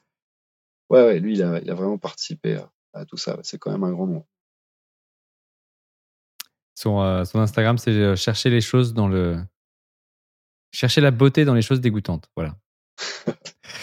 euh, Bon, bah écoute, euh, super, euh, super, merci beaucoup, euh, Simon. Je voulais juste bah, te demander si tu avais des personnes ou des marques ou qui que ce soit à remercier avant qu'on se quitte. Mais j'ai trouvé cette interview bah, hyper enrichissante et très, très intéressante. Et je te remercie infiniment d'être rentré autant dans le détail des choses. Parfois, tu vois, j'ai un peu du mal à. tu vois, c'est un, peu, c'est un peu comme de sortir les verres du nez de des personnes que j'ai en face de moi pour avoir des vraies informations. Et là, je, je, bah, je, suis euh, vraiment très reconnaissant d'avoir euh, d'avoir été dans le concret autant. Euh, donc voilà, si tu as envie de remercier des personnes, c'est le moment. Yes, bah déjà, je vais te remercier toi. En vrai, très très très sympa cette interview. Ça fait toujours plaisir de pouvoir un petit peu bah, parler des choses qu'on fait, surtout quand c'est des, des, voilà des milieux pas pas trop connus. Mais en tout cas, moi, c'était avec grand plaisir. Euh, bah maintenant, voilà, les gens que j'ai envie de remercier, bah, c'est les gens qui m'ont mis un peu là-dedans. Donc, ça va être euh, la famille, mon oncle, euh, Eric Chanourdi, euh, ses deux filles, Jus et Lucie, bah voilà, avec qui j'ai, quand j'étais gamin, j'ai voyé grimper, on a grimpé ensemble, toujours bien, bien inspiré, et puis on, on, on rêvait, quoi, on va dire, encore aujourd'hui. Euh, et puis après, bah, entreprise, voilà, qui m'a mis le pied dans à l'étrier, que ce soit au niveau des murs, au niveau des prises, qui m'a donné de la liberté, qui m'a donné, qui m'a donné ma chance en fait. Donc ça, je pourrais jamais, jamais assez les remercier. Et puis après, bah, tous les collaborateurs euh, avec qui euh, j'ai pu bosser, que ce soit chez les, dans les prises, donc bah, particulièrement euh, Volks, Artline, euh, Super, Neo Holds, et euh, j'ai l'impression que j'en oublie. Si c'est le cas, j'en suis bien désolé. et, euh, et après, euh, il y a aussi une personne avec qui je travaille beaucoup, mais c'est plus sur du développement de, de murs d'escalade, etc. C'est Xavier Bauer, euh, qui a une boîte qui s'appelle BBM Équipement, et avec qui on développe pas mal de petits projets, là, dont un, un fronton de bloc démontable. Euh, qui est, qui est déjà disponible, mais voilà, on essaie de développer un petit peu le produit, ça commence à prendre. Et donc, euh, s'il y a des gens qui cherchent des frontons de blocs démontables pour des events, des compètes, des choses comme ça, on est là. voilà, le message est passé. petite fin, petite fin com, petite fin pub, mais en tout cas, c'était, c'était vraiment chouette de pouvoir parler euh, du shape. Et puis, euh, bah, j'espère en tout cas que vous allez voir les prises d'une, d'une autre manière et que ça va vous donner encore plus envie de, plus envie de grimper. Ouais, moi j'espère que ça va en inspirer certains à, à, bah, à sortir leurs outils et à, et à tailler la mousse. Faut essayer, faut se lancer. En vrai, c'est un, c'est un chouette délire. Est-ce qu'on dit taper la mousse? T'as as dit taper la mousse, taper dans la mousse tout à l'heure. Ah, j'ai peut-être dit ça, ouais. Je tape, euh, je tape dans la mousse. ouais. Ah, ça, c'était quand il faut y aller, quoi. Quand il y a vraiment, il faut, faut, faut envoyer, quoi. Il y a un moment, faut arrêter de la regarder, faut, faut y aller, faut taper dans la mousse. Ok. Bon, bah merci Simon. Merci beaucoup. Allez, bonne soirée. Et voilà, c'est fini pour cette fois. Merci d'avoir écouté cette interview jusqu'au bout. J'espère que tu as appris plein de choses. Si tu as la moindre remarque, question ou suggestion, tu peux me contacter par email ou sur Instagram. Tous les liens sont dans la description de l'émission. Allez, bonne grimpe et à bientôt.